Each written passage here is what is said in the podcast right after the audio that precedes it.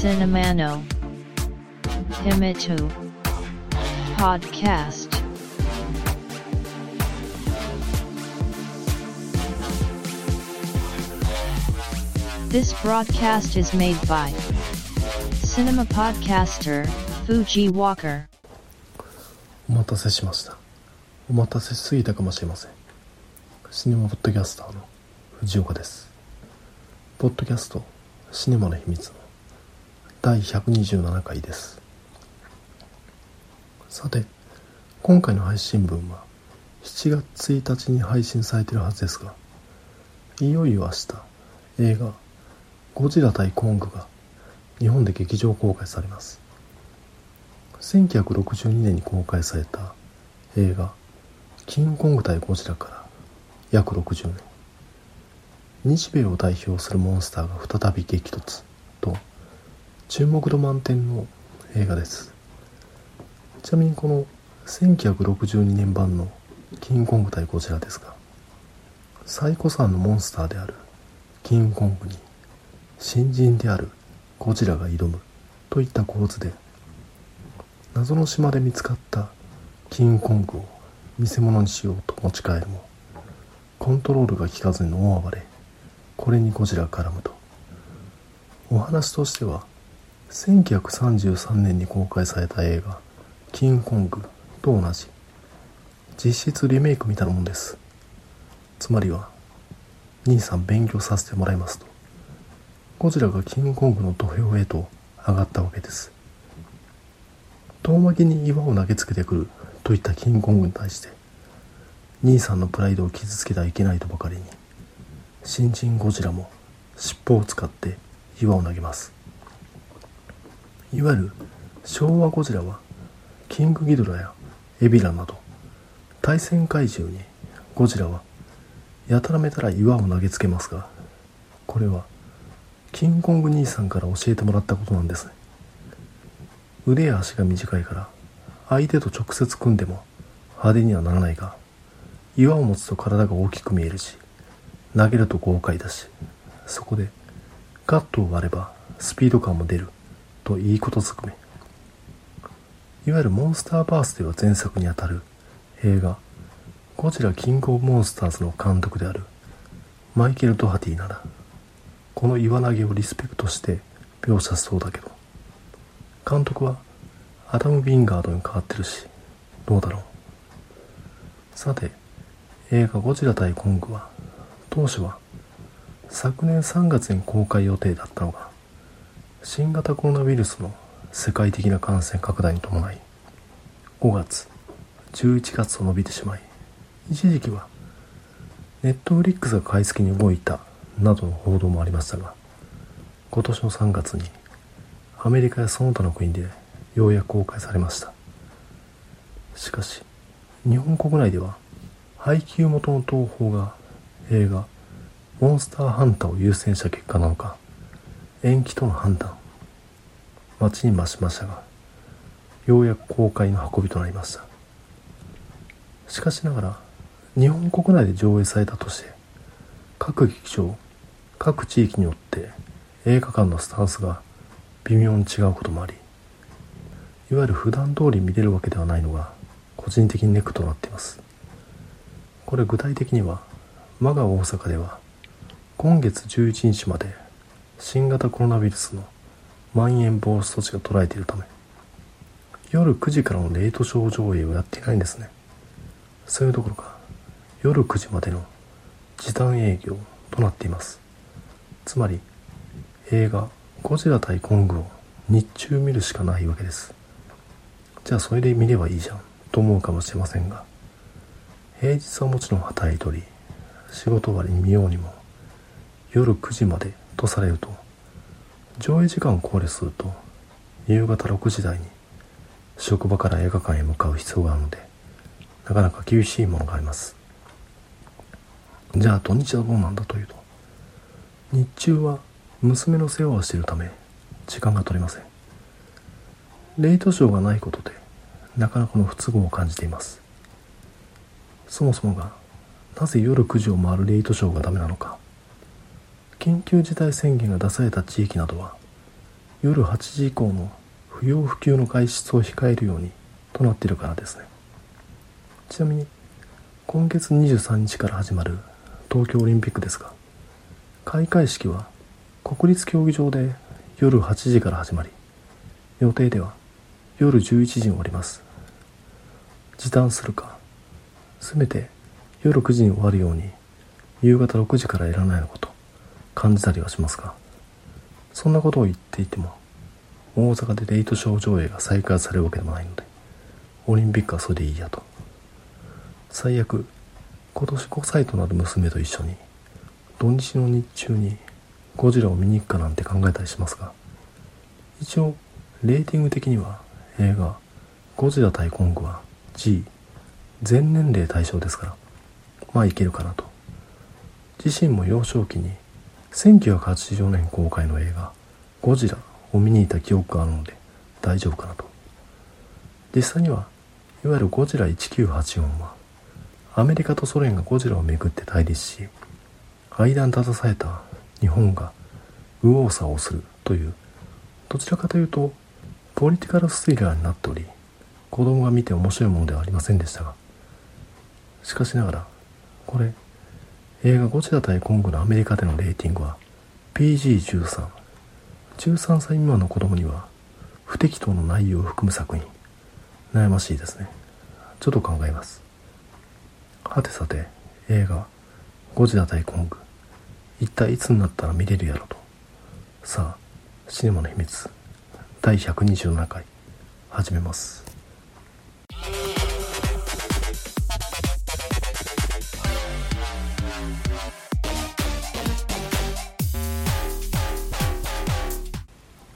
今回紹介した映画は「インモータル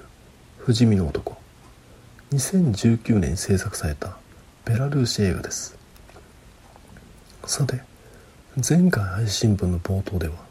旧ソ連のベラルーシについて10分ぐらい話させていただきました。それは今年5月に起きたギリシャからリトアニアに向かう旅客機がベラルーシ当局によってハイジャックされたという事態についてで旅客機に乗っていたベラルーシのジャーナリストを拘束するために行ったとみられているといったニュースでした。この反政府ジャーナリストロマン・プロタセビッチは拘束が解かれた後ベラルーシのテレビ番組に出演し涙ながらに反政府活動を反省またベラルーシ軍幹部が行った事態の経緯を説明する記者会見にもロマン・プロタセビッチは同席。改めて自分はベラルーシ政府に損害を与えていたと表明させられておりましたハイジャックを命じたとされるのはベラルーシの大統領である。アレクサンドル・ルカシェンコ。1994年に大統領となったルカシェンコは大統領になれるのは3回までとする参戦禁止条項を2004年に憲法から削除。国際社会から非難を浴びながらも選挙のたびに再選。昨年ついに6戦目を果たしました。選挙結果に反発した住民の抗議とそれを鎮圧する取り締まりが恒例行事のように繰り返されており今回のハイジャックも取り締まりの延長線上で語られていますが背景としてはルカシェンコは外国勢力からの干渉を過度に警戒しており昨年の大統領選挙へロシアが民間軍事会社を投入するなどして介入を試みたとルカシェンコは見ているようで首都ミンスクに潜伏していた軍事会社のメンバーを拘束。ベラルーシロシア国境付近でも取り締まりを強化しております。旧ソ連を継承しているロシアはベラルーシの後ろ盾ではあるもの。それはルカシェンコの後ろ盾を見せずルカシェンコはロシアが自身の排除を画策しているとも考えているようです。てなことベラルーシについてこの1ヶ月は考えていたわけでこれ改めてベラルーシで制作された映画を取り上げてもう少しベラルーシについて思いを馳せるのもいい機会なのではと考えたのでそもそもが日本から遠く離れた東ヨーロッパの内陸国触れる機会なんてほぼないに等しいわけです。そこで何かベラルーシ映画はないものかと探してみたところ今年4月にデジタル配信レンタルリリースされた本作「インモータル不死身の男」を見つけた次第です。これはいいと早速鑑賞してみました。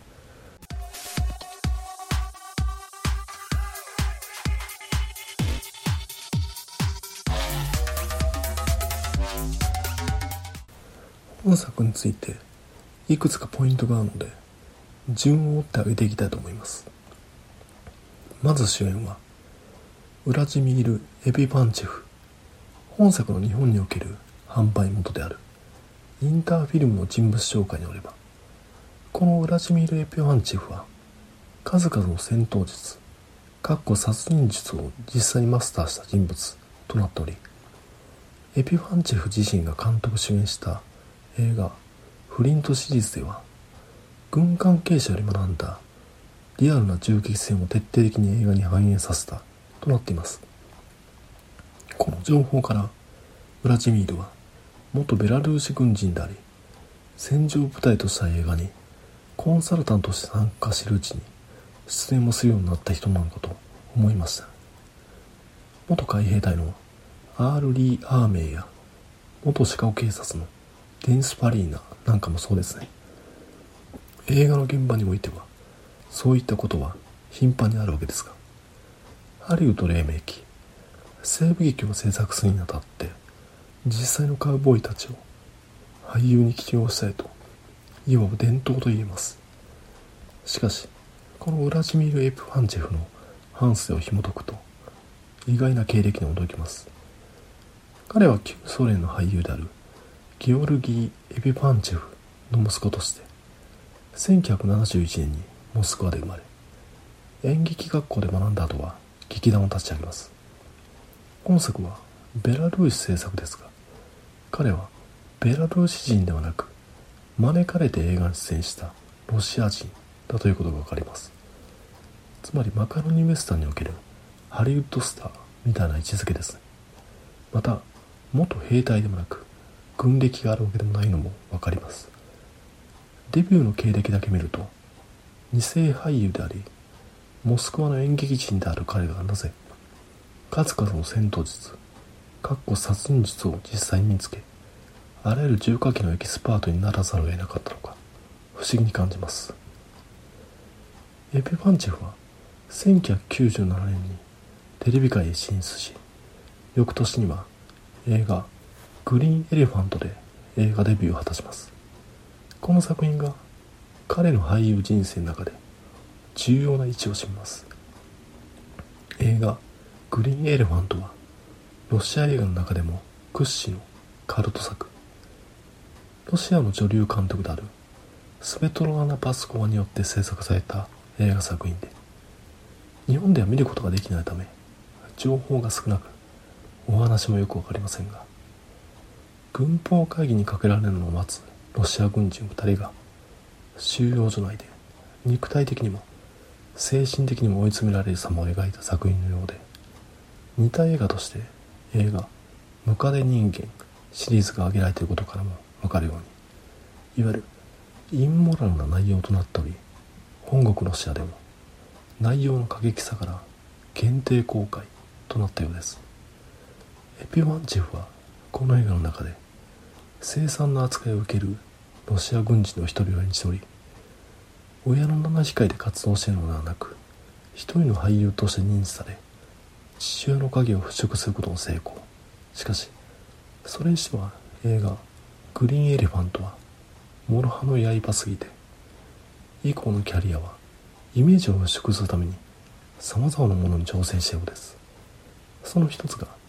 世界各国でローカライズ版が制作されている。人気リアリティ番組「ダンシング・ウィズ・ザ・スターズ」への出演。この番組は有名人が社交ダンス勝負を行うといったものでエピファンチェフは妻で女優のアナスタシア・ベレンスカヤと共演。そして2010年にエピファンチェフ自身が監督主演した映画「フリント」シリーズで軍関係者より学んだリアルな銃撃術を徹底的に映画に反映させるとなるわけですね。我らがトム・クルーズさんことトム・クルーズが彼の信じる宗教絡みで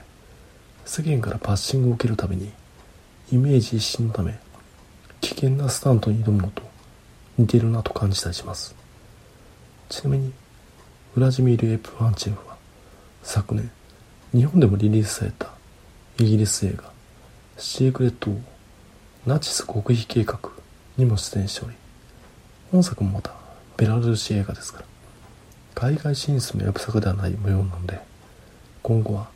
ハリウッド対策への出演もあり得るのかもしれませんね。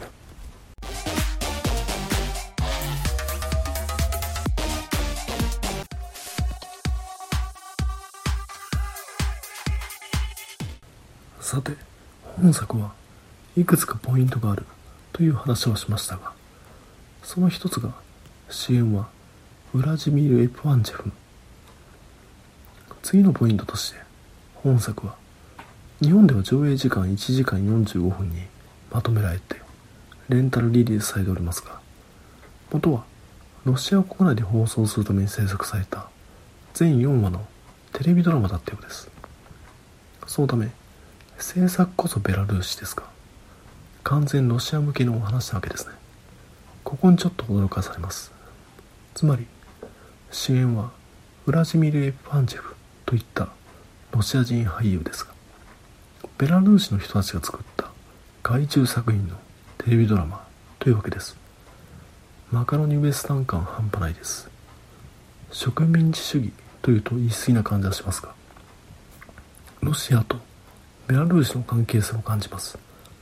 つまりこれがベラルーシの作品だという前情報を入れておかなければ本作がベラルーシの作品だとは気づきませんし当のロシアの人も気づいてないかもしれない。ちなみにオールベラルーシロケのようでしてここも注目ポイントです。本作において主要な舞台の一つとして中東のシリアが描かれますがベラルーシ東部ロシア国境近くに位置するルニネッツにある採石場で撮影されたようです。まるで東映の仮面ライダーみたいです。もう一つポイントとして本作は原作があるようでニコライ・チェルギネツという男が書いた小説が元になっているのです。このニコライ・チェルギネツはベラルーシの首都ミンスク出身で1970年代から小説を発表している人のようですがいわゆる兼業作家で本業があるわけです。それが旧ソ連の内務省の役にそれぞれの国で内務省といっても役割が違うわけですが我々日本における内務省はいわゆる戦前に存在した行政機関でいわば大日本帝国の中枢権限が集中していたことは総務省警察庁国土交通省厚労省などを要していたことからもわかるかと思います。ニコライ・チェルギネツは旧ソ連の内務省に勤めさまざまな工作活動に従事していたようでアフガニスタン侵攻にも参加陸軍医であり陸軍省を務めた作家の森鴎外を彷彿させますがニコライ・チェルギネツは旧ソ連崩壊後ベラルーシで議員として活動し国連代表も務めていたようです。国会の重要度としては森鴎外とは比べ物にならないくらい高いわけでまたベラルーシの大統領であるルカシェンコとも個人的に親交があるようです。そのため本作はベラルーシ文化省から注文を受けたベラルーシ国立映画スタジオが制作しています。ポイントとしては元エージェントでありベラルーシの予職についていた男が書いた小説を国家の一瞬をかけて映像化したものであるということ。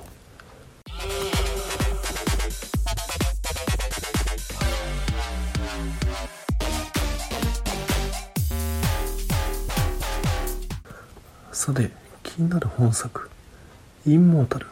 不死身の男」のお話はというと日本での販売元であるインターフィルムによるとこんな感じ。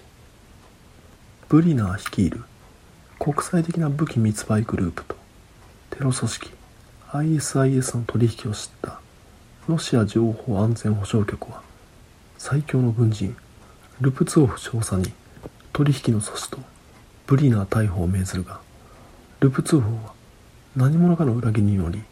ブリナーを取り逃がし部下を全員失ってしまう。ルプツォフ自身も頭部に重傷を負い記憶を失ってしまうが彼は少しずつ記憶を取り戻しながら裏切り者の正体を暴くべく一人孤独な戦いに身を投じる。やがて彼は彼の愛する妻や娘そして世界に恐ろしい危機が迫っていることを知ることになる。この最強の軍人ルプツォーフ少佐を演じているのがウラジミール・エピパンチェフ。見る前は誰しもがこわもてである彼の豪快な肉弾アクションに期待するとは思うんですがポイントとして挙げた通り彼は本質的には舞台役者でありロシアの演劇といえばデニーロアプローチなどのメソッド演技の本場スタニスラフスキーシステムの伝統を受け継ぎいわゆる人間の心理を重要視するお芝居なわけです。そこに豪快さは感じません。またこのメソッド演技を強く意識するのが主人公である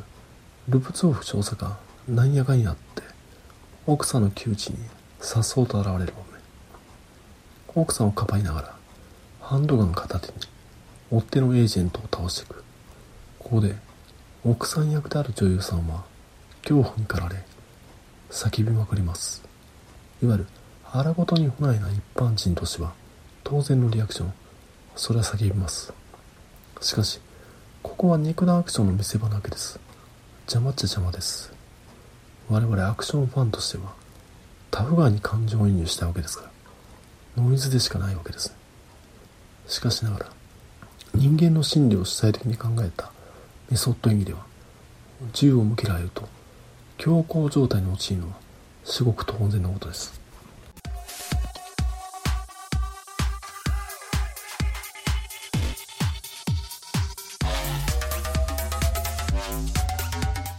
ポイントとして挙げた通り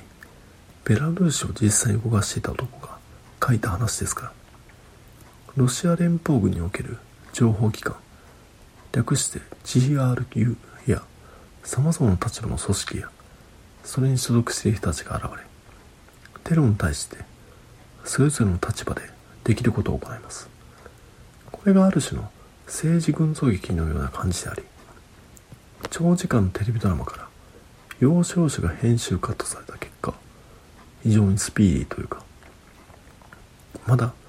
国家が一心をかけて制作していることもあって非常に贅沢な作り。局地的な B 級アクションではなくワールドワイドな A 級アクションの雰囲気です。結果ロシアの肉体派ウラジミール・エプアンチェフ主演の高等無形なアクションではありませんでしたが現実主義的なポリティカルスリラーという作品が本作「インモータル不死身の男」それでも映画冒頭シニア上空を飛ぶ戦闘ヘリの描写は合成丸出しで1980年代のテレビドラマである。エアウルフみたいだなと感じたりはします。ここで本作おすすめです。と締めたいところですが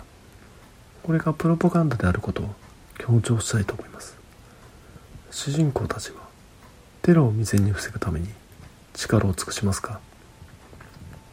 そのテロ行為はロシアやベラルーシに向けられたものではありません。対象はヨーロッパの主要都市となっています。劇中の描写ではヨーロッパの人たちに気づかれることなく動きます。本来であれば対象となった国の関係機関へ通報するなど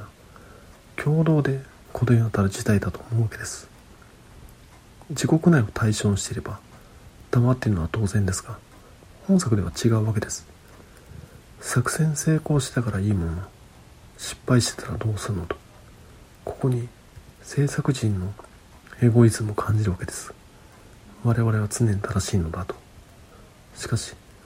実態はベラルーシ固有の事象を扱ったものではなくロシア向けの外注作品まるで虎の意を狩る狐それが本作インモータル不死身の男。映画プラガ祭などもそうですが独裁国家というのは時に面白いエンターテインメント作品を生み出してしまうもんだなと感じています。改めて本作おすすめです。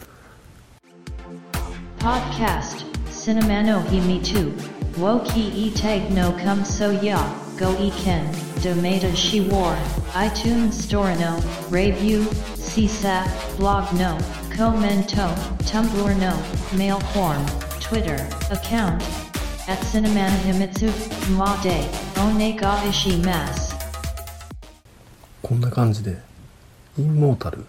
不死身の男紹介させていただいたんですがどうでしょうさてこのポッドキャストでは様々な映画について話しておりその数は100タイトルを超えております。基本的にはこの映画はおすすめですと話しているので全ておすすめ作品であるものの特にこれは見てほしいなと感じている作品もあるわけです。それが第40回の配信分で話させていただいた中国映画「チーウエとアンシェ」このポッドキャストでは毎年ベスト映画ワースト映画を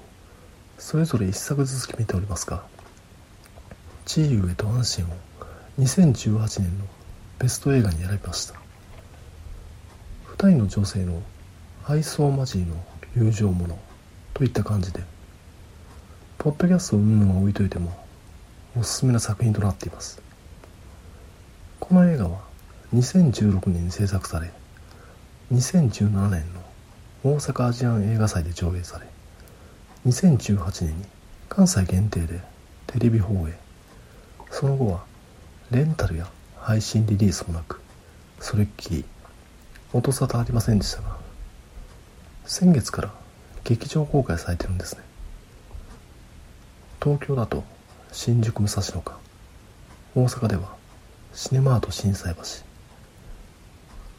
これどうやらチーユエとアンシェンを撮った。デレク・ツァンと主演のチョウ・ドンユイが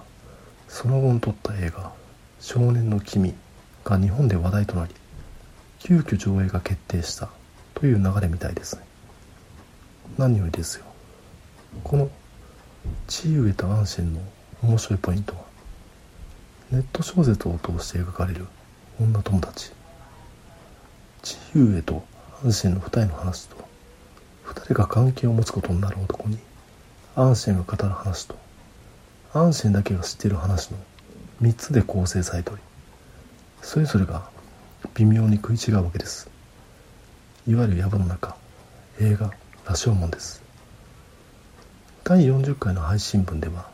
ラストにつながると思って触れなかったんですが見ている間に気づくポイントとして主人公であるチーユエの視点がないんですね。常に誰かを通してチーユエが描かれています。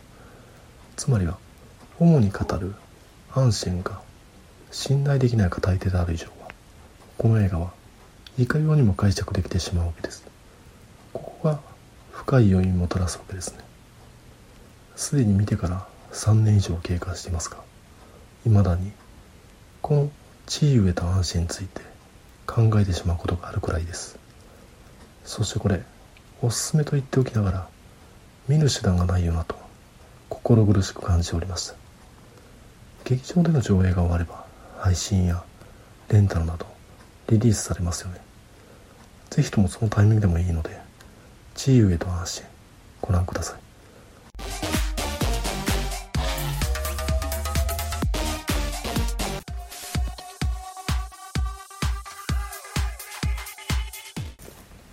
さてこのポッドキャストシネマの秘密ポッドキャストは再三繰り返して話しておりますが中年男性がボソボソと映画のことについて一人で話すといったコンテンツとなっています。そのため基本的にはリアクションのない不人気なポッドキャストとなっておりますが先日ソーシャルネットワークサービスである Twitter で質問いただきました。それはこういった内容。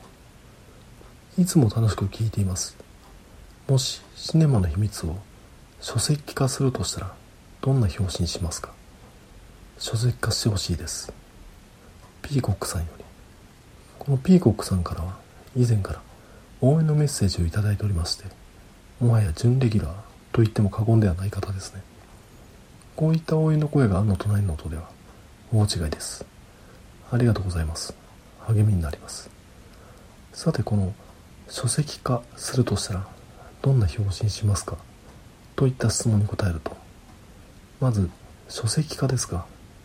このポッドキャストは基本的にはいわゆる台本を事前に用意してそれを読み上げるといったフルテキストで制作しているのでそのテキストデータを規制の形式へと変換するだけで電子書籍いわゆる Kindle やスマホなんかで読める形ですかね。つまり入力は済んでいるのでそれを声に出して読むかテキストのまま出すかでしかないわけで電子書籍化自体は簡単なんですね。やっていないだけで。しかしこの電子書籍を製本物理媒体として実際の書籍化するのはなかなかどうして壁があるわけです。このポッドキャストを始めて約5年。今回で第127回も配信しておりますが第100回を迎える時期に何か聞いてる人へプレゼントを用意するのはどうだろうと考えたりしましてその時に100回分のテキストデータをまとめたものを書籍化して10冊ぐらい製本しそれをリスナープレゼントをするというアイデアを思いつきました。その時にどれぐらいの金額が必要かざっと計算したわけです。このポッドキャストの1回分いわゆるオープニングエンディングのヨタ話を抜きにして映画の内容だけを話している部分本編を400字目原稿用紙にまとめると10枚から15枚くらいそれが100回分ですから大きく見て1500枚。一般的な文庫サイズの小説で原稿用紙300枚から500枚分と言われてますから100回分だと全3巻になるわけです。この自費出版などのウェブサイトで公開されているシミュレーターで計算したわけです表紙はカラーの文庫サイズで1冊あたり送料別で約1300円それが全3巻ですから約4000円ですかそれを10冊ぐらい製本してプレゼントですから約4万円これはリスナープレゼントとしては金がかかると昔オリジナル T シャツを10枚くらい作って職場で配ったことありますがそれでも約2万円くらいかかり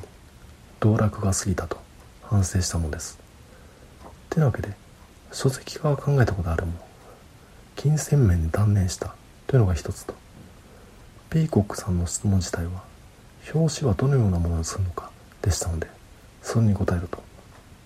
いわゆる著作権の切れたクラシックムービー。パブリックドメインの写真を使用してあとはタイトルくらいすると白と黒いわゆるモノクロの表紙になるんですかね。答えらしい答えではありませんが実際に制作してみないとわからないのが現状で現時点ではそこまでアイデアは固まっていません。ちなみに書籍化を代わりに行ってもいいよといった方がおられました。お気軽にお声かけください。当方テキストデータを保管しておりますのでさあこれで今回の配信は終わりですが第127回が最終回にならないことを願っています聞いていただきありがとうございました繁栄と長寿 Shine wa no himi tu podcast. Tukimi sun kite. Kokshu makio b hai shin. Bat kunan bar wo mix cloud ni tag hai shin chu.